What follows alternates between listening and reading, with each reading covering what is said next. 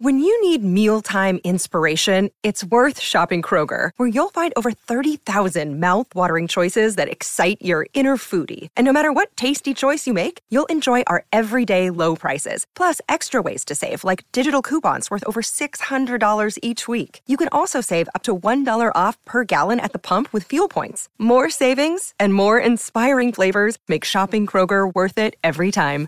Kroger, fresh for everyone. Fuel restrictions apply. This is the Get Booked Podcast, a weekly show for personalized reading recommendations. This is episode 88, and we are recording on Tuesday, July 5th. I'm Amanda Nelson, and I'm here with Jenn Northington, and we are coming to you from Book Riot. Happy birthday, America! A day late. I, I had a very aggressive lounging and eating schedule yesterday. I don't know about you. oh, good. I went out to our friends, uh, mine and Rebecca's mutual friend, um, Max and Laura own like a farm in the middle of nowhere, like Hmm. in rural Virginia. So we went out there and shot off fireworks and lounged about in a like inflatable pool. Oh my goodness, so much like small children. it was a lot of fun. I had a good time. That's excellent. I ate a lot of hot dogs. You know. Yeah, like you do, like you do. Mm-hmm, I, ca- I came home with um, leftover fruit salad that I'm gonna turn into sangria. So, like, as far as I'm Oh. concerned, this is the best July Fourth ever. I made two day baked beans in the crock pot, which are amazing. It sounds silly because like baked beans are a thing you can get for 99 cents at the grocery store, but nah. These take two days and they're like black pepper and bacon and bourbon in a crock pot for forever and they're just amazing. I'm gonna need that recipe from you. I will give it to you. It's from How Sweet Eats. It's really good. It has sugar in it. But That's fine with me. Okay, all right. Who cares? I don't know. I don't, some people are like, "What? That's gross." No. Okay. Anyway, so we're reading the same book, or rather, I'm still reading it because you Oh, are okay. faster. I will say me. no things then. I, I'm, I'm Okay, zipping yeah, no, my don't. lips. But yes, Bonfire by Krysten Ritter. Shockingly Yeah. good, right? I yes, like I opened it to I like sat down to start it over the weekend and then couldn't stop. Like I, it's one of those things where you look up an hour later and you're like, "What happened? Yeah. where am I? Also, is someone gonna come kill me now?" I know. It made me very anxious. yes, it's it's very uncomfortable making. So this doesn't come out until November, um, but so far, I'm I'm liking it in like a creepy, putting it in the freezer kind of way. Yes.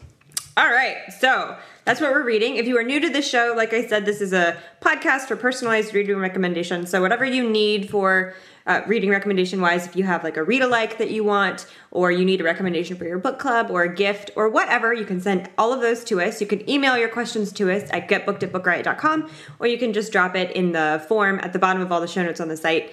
If, if your question is time sensitive, please note that in the top of your question if you're using the form, or just in the subject line if you're using the email, so that we can try to answer it on time. We might not answer it on the show. We might just email you a response depending on how our, the agenda is shaping up and whether or not we've already answered your question on the air before, which after 88 episodes, it's very possible that we've answered some variety of your question. Um, and that is that. Jenn's going to read our first question, which is like multi part, which is fun. and then I will give us our first sponsor and we will get underway. All right. Our first question is from Anonymous. I didn't. Sorry. That was my bad. I forgot to put the name. it's okay. I think they'll know who they are. Yeah. Who says, I have been clerking for a federal judge for the past year. My time is quickly coming to an end in early August. Chambers is a tight knit family of four, and I'd love to give a book to each of my colleagues as a going away present and would love your help with that. Uh, so there are three requests here. The judge is an avid golfer. I mean, really avid. Do you have any good recommendations for golf coffee table books or narrative nonfiction about golf or really anything golf related? If that is too niche, he also enjoys legal thrillers a la John Grisham, but I would like to recommend him something in that vein, but perhaps less mainstream. The judicial assistant loves to cook and she is a healthy eater. I think she would enjoy something that focuses on fresh, organic ingredients. She's also from Florida. Do you have any great mm-hmm. cookbook recommendations? And then the co clerk loves the outdoors and national parks, is an avid hiker. I'm thinking a memoir where the author goes on a hiking trip or writes about their time exploring nature, etc. Okay, our first sponsor is The Separatists by Lis Wiehl. This is uh, actually kind of appropriate to our first question, so maybe this would be a good gift for any of those people. Uh, but best selling novelist and national legal and political news analyst Lis Wiehl takes us behind the anchor's desk and into a country being torn apart. So the main character's name is Erica Sparks. She's a reporter. She heads to North Dakota to investigate an organization called Take Back Our Homeland, which is a large secessionist group that is threatening to secede from the Union. When Erica discovers a potential informant has been murdered in her Bismarck hotel, she realizes Take Back Our Homeland might be even more dangerous than she thought she unwittingly becomes one of the key players in the story that she's simply just trying to report. So her fear and anxiety, of course, escalate for her family and for her own safety. The story has, as I'm sure all of you can tell, very uncanny parallels to some recent news headlines and the charged atmosphere of our current political climate. Uh, least really spurs readers to consider the effects of the worst case scenario. What if this political climate continues and spirals out of control? Uh, what will happen and what will the country look like at that point? And also, The Separatist gives an exciting behind the scenes scenario of TV news life, on which Lis is, of course, an expert. So go check that out. That's The Separatist by Lis Wiehl. Okay. Should we take this in order of the uh, the questions. Yeah, sure. Yeah, okay. Okay. So I'll go first because I took the judge who is an avid golfer, and I have to say I am pretty proud of this recommendation because this is not the easiest question. But what I found for you is a collection of mystery stories called Murder in the Rough Original Tales of Bad Shots, Terrible Lies, and Other Deadly Handicaps from today's great writers. And what it is, is a sports mystery collection edited by Otto Penzler, who has edited and probably actual bajillion mystery collections and also owns a bookstore. Yes, he owns the Mysterious Bookshop, if I remember correctly, uh, in New York City. So he's pretty much a mystery expert. And this is a collection entirely about mysteries that take place on golf courses or in relationship amazing. to golf courses. Everything exists that you can imagine. Exists. what a world we live in. Um, and they're all original short stories that, as it says, mix murder and mystery on the fairway. So I feel like this is a book that your judge obviously needs to have on their shelf. So that is Murder in the Rough, a collection of golfing mystery stories, uh, edited by Otto Penzler. Okay, I took the judicial assistant, the one who loves to cook, and my recommendation for her is Salt, Fat, Acid, Heat by Samin Nosrat. And this is, I think, a fairly new cookbook. Yeah, it just came out this year in April. Um, and it's, well, it's partially cookbook and partially not. So I think this is a really good pick for anybody who is already pretty familiar with how to work a kitchen and how to read a recipe. The first half of the book is kind of a, a Michael Pollan sort of um, look at the four elements of what Nosrat considers to be excellent cooking, which are, of course, salt, fat, acid, and heat. And how, if you consider how you adjust those four elements in any any recipe or any combination of foods, you will get an entirely different eating experience. And then the second half of the book is recipes based on that concept. Um, so the first part I think is the most interesting and it's also the most helpful because it offers a lot of information, like very food lab sort of science behind why cooking certain ways is beneficial. Um, so it offers a lot of information about like common mistakes that people make in the kitchen even if they are already pretty good cooks and even if you already know how to like navigate your way through a recipe like why you can't get your meat to brown properly or why you are undersalting stuff even if you feel like you're you have a heavy hand with the the salt shaker. Um, so it'll it, it, it like makes kind of not minute but little adjustments to pe- to your cooking techniques. Um, if you're already kind of intermediate level, it's still really really useful information. So that's salt, fat, acid, heat by Samin Nosrat. I've been hearing good things about that book. Yeah, yeah. So I, I think I, I'm ne- I'm not a good cook. I'm a good baker, but not a good cook. So I probably should get that. Nothing ever turns out right. Okay, so for the co clerk who loves the outdoors and national parks, I could not not recommend The Hour of the Land by Terry Tempest Williams, which is a beautiful book written by a beautiful human.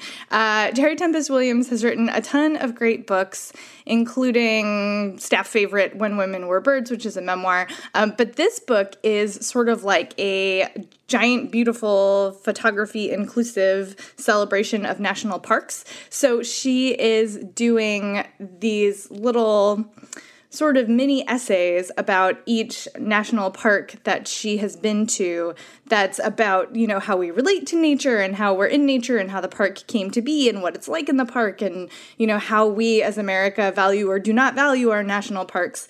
Um, and it's it's just really all about why the national parks are so important uh, in her view. And she's a beautiful writer. The book is gorgeous. Like this is a book that everybody who loves the outdoors should have on their shelves.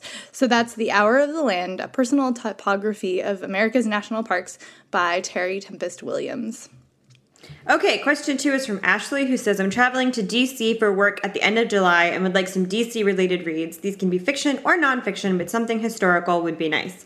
Okay, I didn't know if by historical you meant like historical fiction or something that was history. So I went with the history thing.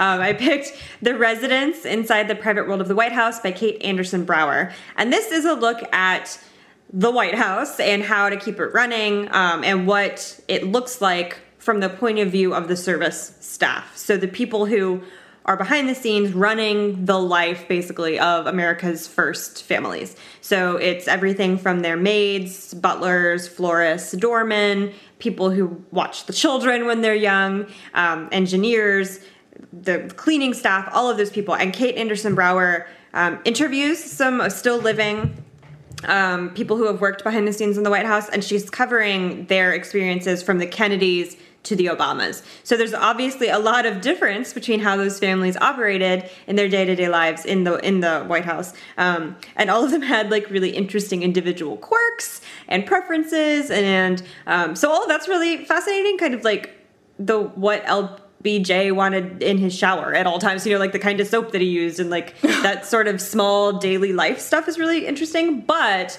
what's I think even more interesting is how big political crises affected these people. Like what do you do when the person you're serving is being impeached? you know mm. or like how do you how is the staff how does their daily life change when like a sex scandal breaks out and they have to go into the bedroom of this person who's obviously not doing well with his wife right now you know? And like that sort of big giant international incidents that that affect these very small daily um, daily stuff that people have to do in their jobs. And just like dealing with their boss is nothing like how we have to deal with our bosses even if we work in the service industry it's still a little different. So um, it's a great historical look at um, a very specific slice of dc life. So that's the residence inside the private world of the white house by kate anderson brower.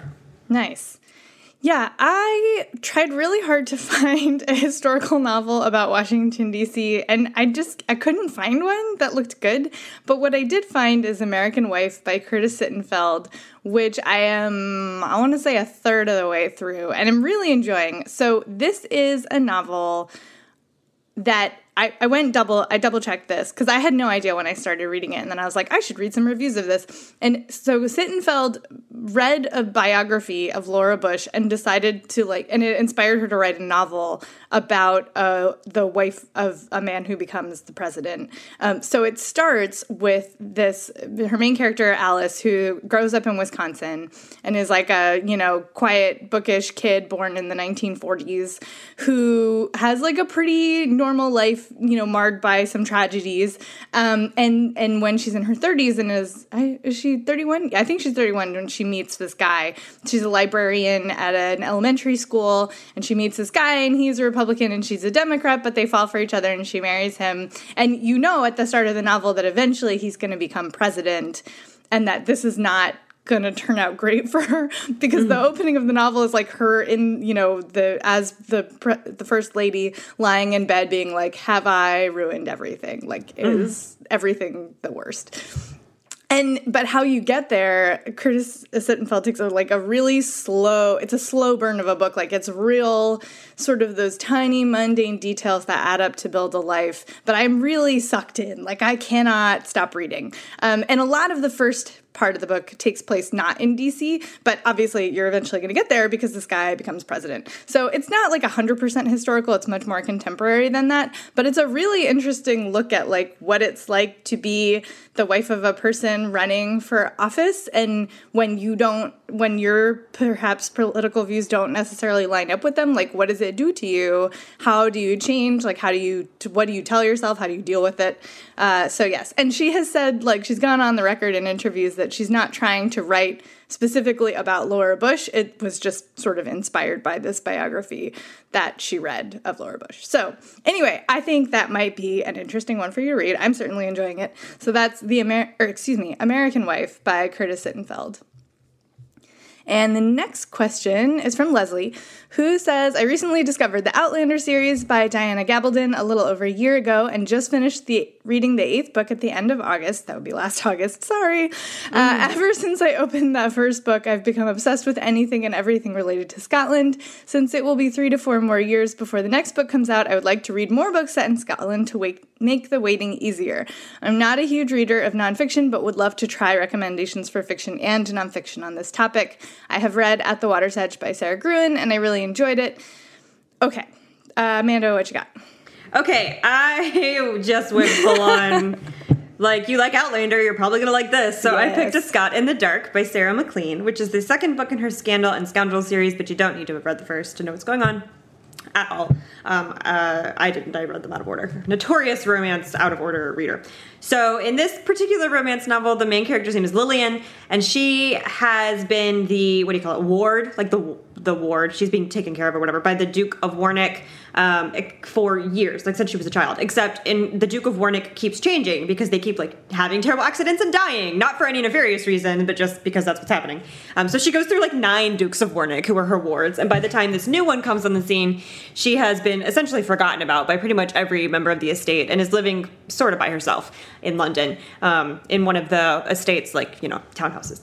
Um, so an artist comes along and like seduces her and makes her fall in love and gets her to, to pose naked for a portrait that he then threatens to reveal to like the entire world, basically. Um, and so she has no choice but to just like face her ruin. So she's considering whether she wants to run um, like Away to America or something, or like how she's going to handle this scandal.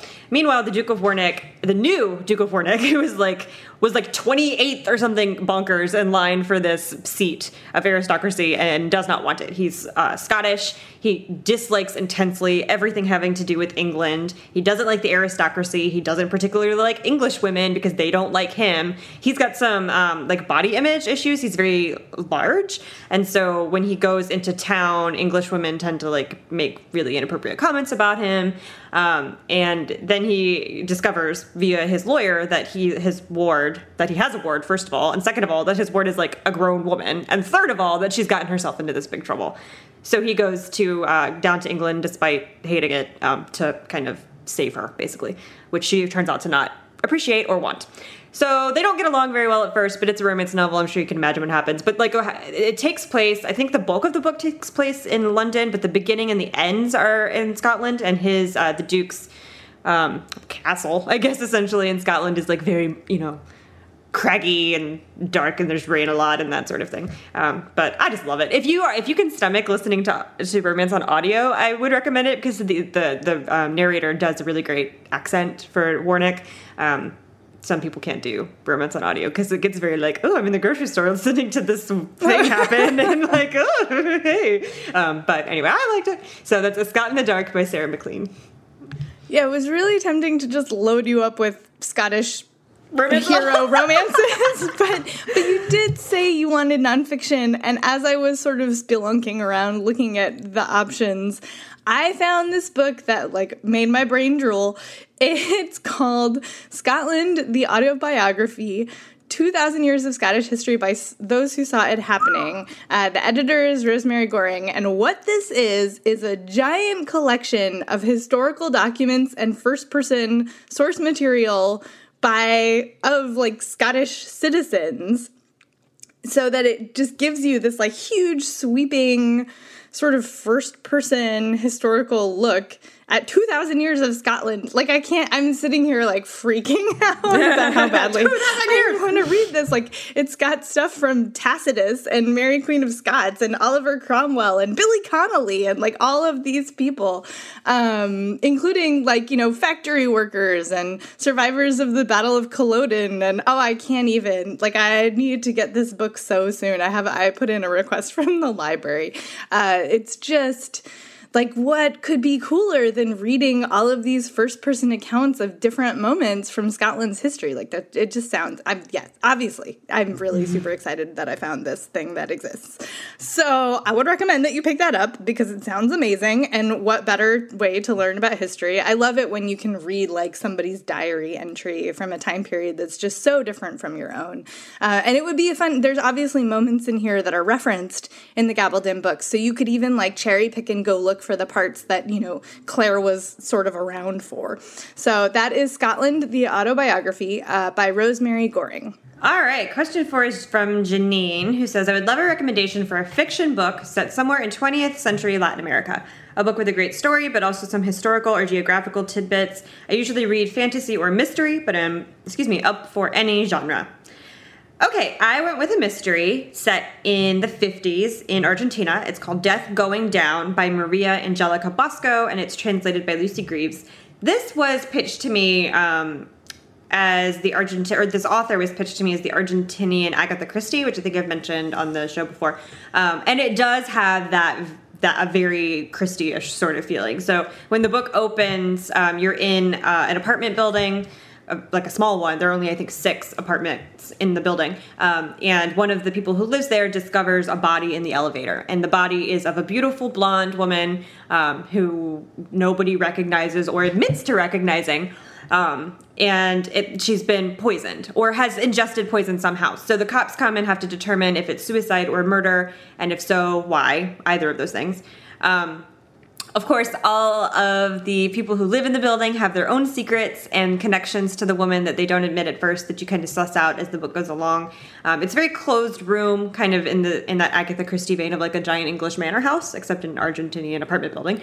Um, and a lot of the characters on the page have come to Argentina in the 50s, like fleeing the just complete destruction of wherever they lived in Europe after World War II. So there is a lot of historical connection um, and discussion of the war and stuff like that in the book. So and it was written in like I think the 60s, the 50s or the 60s. Uh, 1966. Um, so it's it's got a lot of that flavor. So that's Death Going Down by Maria Angelica Bosco. I somehow missed the part where you specified 20th century. I got stuck on like Latin America, historical geographical tidbits. Um, so the book I picked for you, which I still think you should read, takes place in late 19th century. So it's like very cl- it's 1889, which is super close to the 20th century but not actually. Whoops, sorry. Okay, anyway, the book I think you should read is The Hummingbird's Daughter by Luis Alberto Urrea, who I have heard him read from this book not once but twice and i love listening to him read and it's a novel but it's actually based on his mm, great aunt it's it's a family member inspired this book. So it is about a young woman who is 16 in 1889, right before the Civil War is happening in Mexico, uh, whose name is Teresita. She's illegitimate, but she's been raised as the beloved daughter of a very powerful rancher. And she has this dream that she's died, except it wasn't a dream. Um, and she finds herself with some powers. Uh, but then everything obviously gets very complicated. Um, there are, you know, family upheavals and geographic upheavals and political upheavals. Um, but she becomes known as the Saint of Cabora. And the book is is like this, you know, very like satisfyingly chunky family and personal drama about this woman, Teresita, and how she goes from being just like your average 16 year old to becoming known as a saint. So I, I feel like, you know, there's lots to like here. It sounds like it's the kind of thing that you're looking for, just like slightly prior to your to your specified century. Uh, so again, that is The Hummingbird's Daughter by Luis Alberto Urrea. And it is time for our next sponsor, which is Libby, which I use literally every day. So I am very happy to tell you about it. Libby is an app built for you to get ebooks and audiobooks from your library. It is the new app from Overdrive. They have an older one, which I also used. But Libby was meant to simplify the process because sometimes this can be like, it can be hard to set up. But Libby is designed to like get you like one tap away from getting the books from your library as quickly and seamlessly as possible. Uh, it's got a very nice interface, very clean, and that was inspired by use, user and librarian feedback that Overdrive has been collecting. And it's still, is it still in beta? I don't know. It's generally available. It's like in the App Store, or you can go to meet.libbyapp.com. But they've also been very responsive. I know from talking to other people about, you know, feedback from users about how it's working and what's tricky.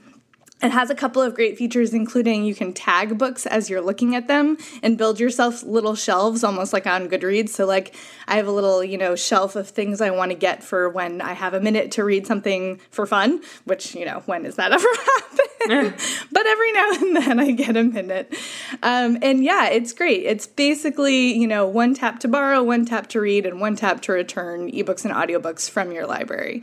So, you should check it out at meet.libbyapp.com or go to pretty much any app store and search for Libby. Thanks so much for sponsoring the show. Okay, this next question is from Jennifer, and it was a tricky one. it says, "My favorite books have been have all been about women in academia and the world, specifically in the earlier 20th century. I've read the group, but maybe I am looking for a sort of female version of a separate peace or Dead Poet Society, if you kind of understand what I mean. Sort of like book versions of the Julia Roberts movie Mona Lisa Smile." I had a hard time with this one. you go first, Amanda. Okay, um, I picked a kind of classic of this very specific kind of subgenre, I guess, and it was it's the Prime of Miss Jean Brodie by Muriel Spark. Um, and so this book was written in 1961, but I think it takes place in like the 20s or 30s.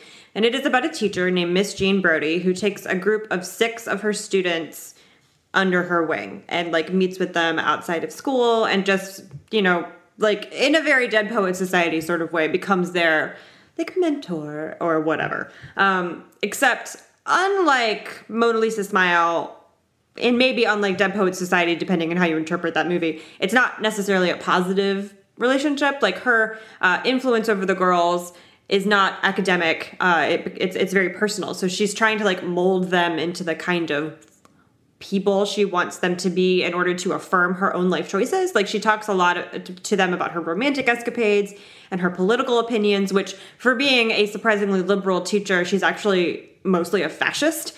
Uh, politically, and so she talks a lot about that, which in you know the 20s and 30s is like ooh, sketchy. Um, and so she continues her influence over these girls for um, a long time until one of them ultimately betrays her, which you discover pretty early on in the book, and most of your reading is trying to figure out like who, it, which one of them it was, and um, and why, because um, due to her very unorthodox sort of teaching methods, Brodie is like at war with her school essentially from the beginning. Like they're trying to find a reason to get her fired and whatnot, what have you. And so one of the girls helps make that happen. Um, so it's not a, a, a, like positive teacher academic story in in the vein of Mona Lisa Smile, but it does have that um, one unorthodox, unconventional, kind of free thinking sort of teacher taking some um, easily influenced students under her wing. Um, kind of thing happening. And it's very short, so it's a little novella about that concept. So that's The Prime of Miss Jean Brodie by Muriel Spark. Yeah, I fell down this rabbit hole of. I, have definitely read books about women in academia, but I fell down this rabbit hole of trying to come up with a group of women in mm-hmm. academia. And I just, it was really hard to find anything that because I, I know exactly what you mean when you say like separate peace or Dead Poet Society or, mm-hmm. or Mona Lisa Smile. Um, so So, so what I went for was the feel of the book because I couldn't come up with like the letter of your request. And what I came up with is a little off center, but I still think it's worth reading. It's Roses and Rot by Kat Howard. And it was the only book I could think of that had a bunch of women specifically, like not a mixed group of students, but a bunch of women in an academic setting. Except in this one, there are also elves. Uh, so, an academic setting with fairies. Yeah, exactly. so this is about uh, two sisters named Imogen and Marin who ha- grew up with a very difficult, abusive mother. And now they're grown up and they're both artists. Uh, and Im- Imogen is a writer and Marin is a dancer. And they've both applied for and won a fellowship to this like postgraduate arts colony uh, that has an amazing reputation. Like if you get in, basically it seems like you know it's possible that this will make your career. So, and this is the first time that Imogen and Marin have seen each other in a long time. So they move into this house together. Well, they move into this artist colony. There's you know roommates who are also female um, in the house, and they start their fellowship, and things quickly become weird because things are not as they seem because the fairy, like the Fae court, is running this artist colony. Mm. So they can like feed off of artists' creative energy. And there's a terrible bargain and and you know, who's gonna make the bargain and what's gonna happen. And it's very um it's sort of adventure in that regard. But I, I was like thinking about I was like, well, it's almost like the secret history in a way. Like you know something terrible is gonna happen and it's related to academics, but it's all women. Um, but anyway, I got very like turned around in my head about this question. Uh-huh. but I think you'll like the book. It's worth a shot. So that's Roses and Rot by Kat Howard. Also, if like listening, if you're listening, I would really like to hear other suggestions along these lines so that I can read them. What is that book? Now that now I've been like sitting here noodling. Yeah. It's it's by Nell Zink and it takes place mostly in that college, like somewhere in southeastern Virginia, outside of Richmond. Oh, it's not Wallcreeper, is it? No, it's the other one. The yeah. other one. I still girl, haven't read her, but I know what oh. you're talking about. Or like she does the reverse race that like she passes as she's white, but she tries to pass as black or something like that. Oh, really? Wait, maybe I don't know about this book. Yeah, which I was like, ooh, but then Roxane Gay yeah. really liked it, so I felt okay about it. anyway, readers, I'm sorry, I can't remember the name of it. I can't remember the title of it right now, but Nell Zink has a book there like the first half takes place in a women's college in the 50s. Hmm. Um, I will South, so. Google that and we'll put it in the show notes. Yeah, I can't remember. Um, okay, question six uh, is from Amanda, who says, "I'm looking for a book, uh, looking for book recommendations for someone dealing with infertility. Well, I was struggling to get pregnant, and then while I was in fertility treatments, I had a hard time finding books that made me feel less alone and broken. After a long process, I finally have my beautiful boy, but I still want to know what kind of work out there." That could maybe be a comfort for someone who's going through a similar situation. When I was interested, or when I was looking, I was interested in fiction, nonfiction, or poetry. They don't necessarily have to feature characters with fertility issues, but I'm looking for books that could be a comfort and let you know that you aren't alone in this. Okay, I went with The Art of Waiting on Fertility, Medicine, and Motherhood by Belle Boggs, which is um, from Graywolf Press, which is probably like my favorite publisher. I love them so much. Um, and so this is a collection of essays by Belle Boggs, who was a novelist and short story writer, about her experience with infertility. It took her several years to have her child. She has a daughter now, um, and she went through a variety of infertility treatments with her husband uh, throughout that time period. So it's about her personal experience, but she's also talking about the concepts of fertility, fertility treatments in general, and motherhood, and how we treat women who are uh, dealing with infertility um, as like a society. So she looks at it's like some of the essays are really funny, some of them are very heartbreaking. Like she has a whole essay about um, the Coen brothers movie Raising Arizona, which I don't know if you have oh. seen, but it's about like a couple. And Nicolas Cage plays the husband, and like the wife is a cop, and she can't have a baby, and all she wants is a baby. So like he goes out and kidnaps uh was it like a sextuplet? like, because you know his logic is they won't miss it anyway. Um, so it's a hilarious movie, and so she she looks at uh, her infertility through that uh, lens. Um, she also discusses a lot of depictions of childlessness in books, like in Macbeth, and there's a whole essay on Who's Afraid of Virginia Woolf. Um, but when, in like the real life way or like the real life co- complications of infertility she talks a lot about adoption and people who choose to do that domestically and internationally when they realize that their infertility treatments are going to work. Um, and she does which i really appreciate she does talk about the particular struggles that lgbtq parents who are trying to have children face and also the socioeconomic obstacles that people who are poor and especially people of color face when they are experiencing infertility. So, um, and of course, there's a lot in here about how it's like this silent, not like this silent condition that women who are infertile have because they feel so weird talking about it. And like when you are going through that, how suddenly everything around you is like everyone is pregnant and you get invited to all these baby showers and like that particular um oh, like phenomenon of when you want a thing and you can't have it, everyone around you seems to have it. So like every aspect of infertility is examined in this collection. So that's The Art of Waiting by Belle Boggs. I have recommended my pick before and I'll recommend it again because it's so good. It's Instant Mom by Nia Vardalos, who decided uh, at a certain point in her career that she really, I mean, she'd always wanted to be a mom, but after uh, My Big Fat Greek Wedding like became a thing, she was like, okay, I am going to now is the time to start our family. And she went through 11, if I remember correctly, rounds of like in of fertility treatments and, you know, attempts to conceive, uh, you know, medically. And it, none of it was working. Um, so she did ultimately end up deciding to foster to adopt and went through uh, the state of California to and and eventually did get matched up and and have a daughter now. Um, but she she spends a decent chunk of the first half of the book talking about this exact thing about you know going through fertility treatments and the things that people say to you and the ways that people treat you and how awful physically it can be like you know the hormones and the injections and you know your depression about it that often happens. And it just she really goes into it. But because she's Nia Vardalos who wrote and starred in my big fat greek wedding. She's also hilarious.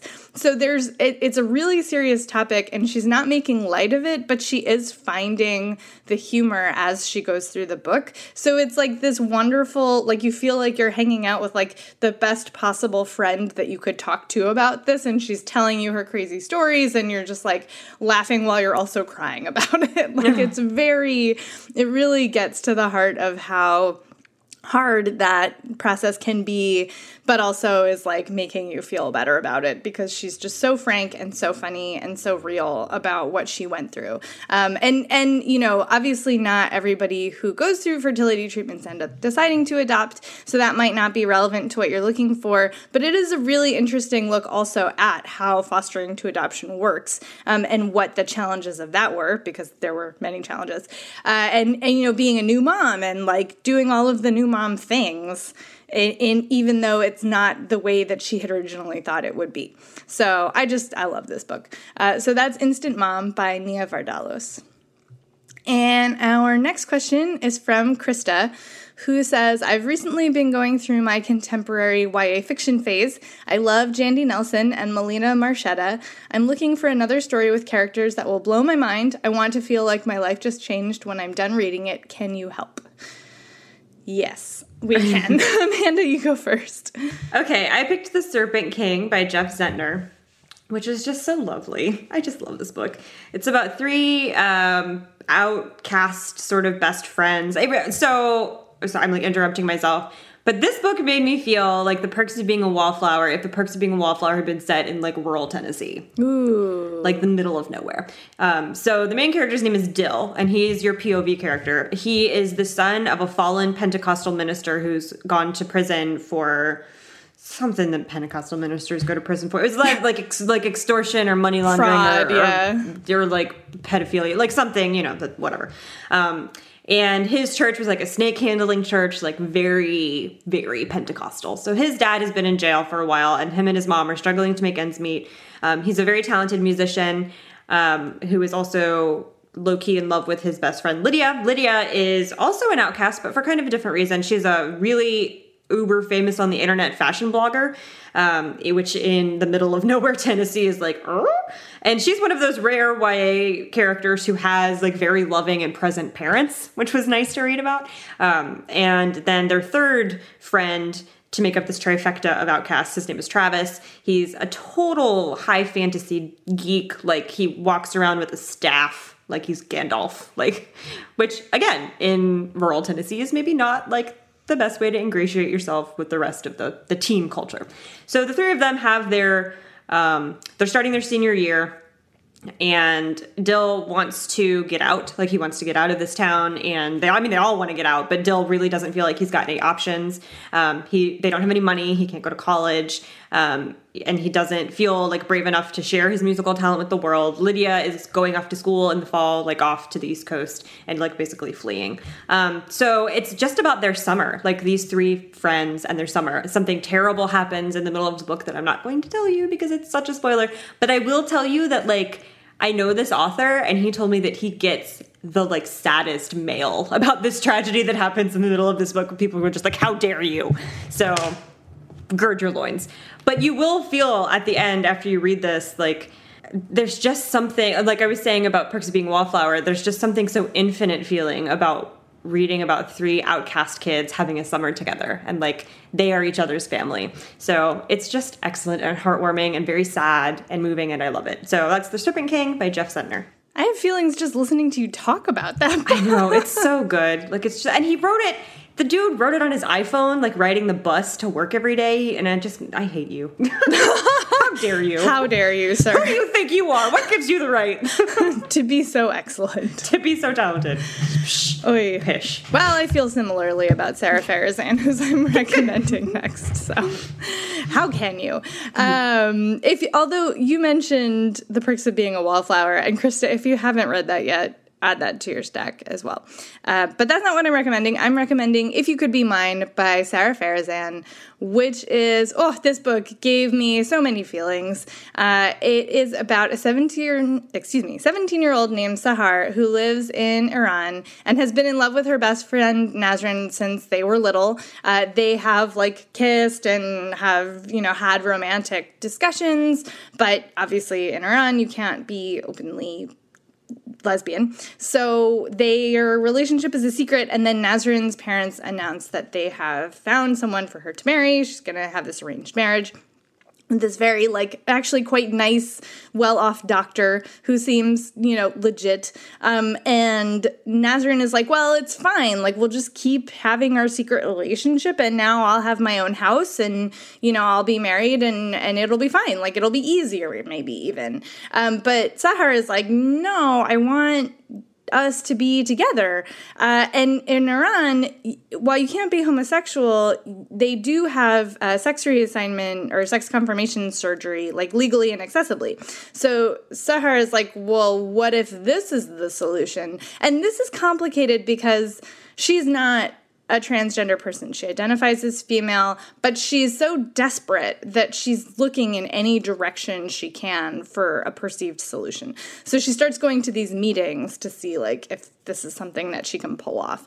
Um, and the book, you know, sort of proceeds from there. I don't want to spoil anything. Um, but it's a really complicated and like tricky look at what it is like to be queer in a society where it is literally illegal and the person that you're in love with is not at, in the same place as you are in terms of like how they want to deal with it um, and it just there's a lot of feelings a lot of complicated intense feelings in this book. And Sara Farizan, who wrote it, is is Iranian American, and so she's she's like really digging in there. Um, and I think this should definitely be added to your stack. So that's "If You Could Be Mine" by Sara Farizan.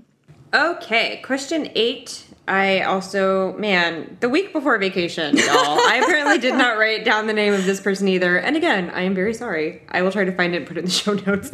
So, this person, whoever this is, says, I try very hard to read a number of books with diverse characters and authors, but I realized somewhere along the way I completely forgot to read books that represented my own culture and heritage. I'm a Cuban American, and I realized I haven't once come across a novel where the main character is Cuban.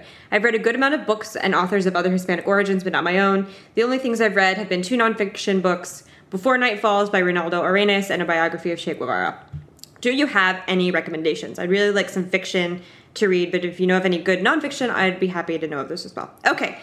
Um, I picked Planet for Rent by Yoss, which is like he I don't know if he's the only, certainly probably not, but um, the most well-known science fiction writer out of Cuba, and the only one that I have personally heard of, which means nothing. There could be fifty, but this is the most well-known. Uh, he's the most well-known, and I really like. I encourage you to go look at his author photo because it's just a work of beauty. He's like he looks like this. He looks like a metal hairband lead singer. Like, Yeah, it's it. true. It's so true. good. It's so great.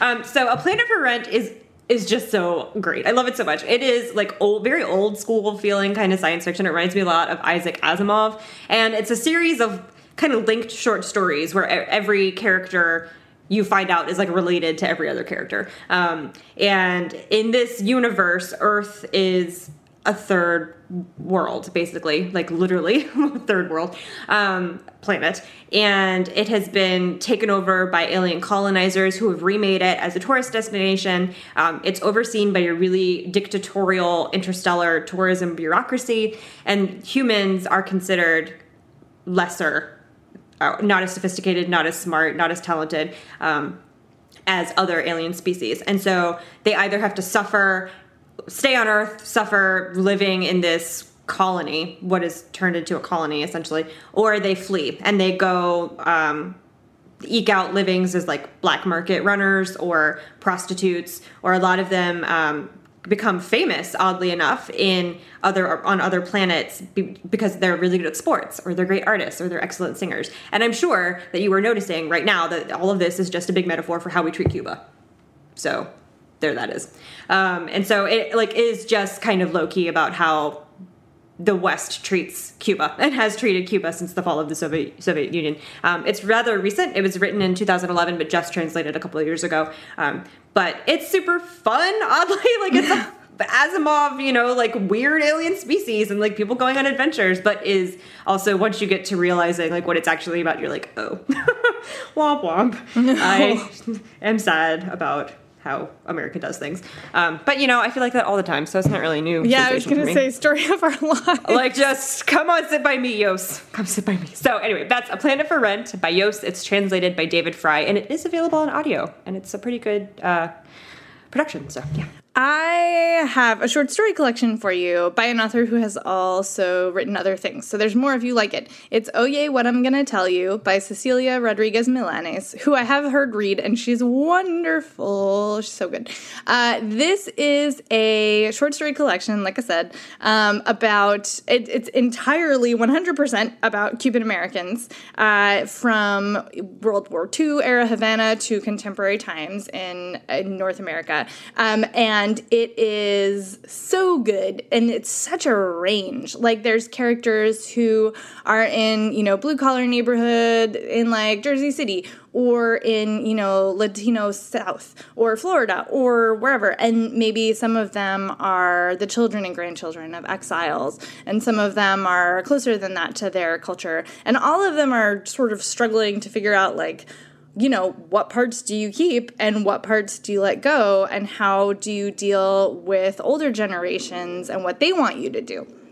And it's funny and it's a little dark and like some of the stories made me feel like I was gonna cry and some of them like there's this one really intensely awkward I think it was Thanksgiving dinner where uh, the girl brings home a black boyfriend and like the family dynamics that ensue. And just like a bunch of stories like that like that are you know some of them are painfully awkward some of them are really funny um, some of them are they're just they're she's just got such a range. Uh, and and all the characters have very distinct voices which i really appreciated. It's just it's great. It's just great. So that's oh yeah what i'm gonna tell you by cecilia rodriguez milanes and that's our show hooray Huzzah! Thank you so much for listening. Please leave a review or rating on Apple Podcasts, not iTunes, because that's another thing. It's Apple Podcasts. And thank you so much to our sponsors for sponsoring the show. You can find us on social media. I'm mostly on Instagram these days at I'm Amanda Nelson. Jenn, And- where are you? Oh, yes. You can find me on Tumblr, jennirl.tumblr.com. That's Jenn with two N's.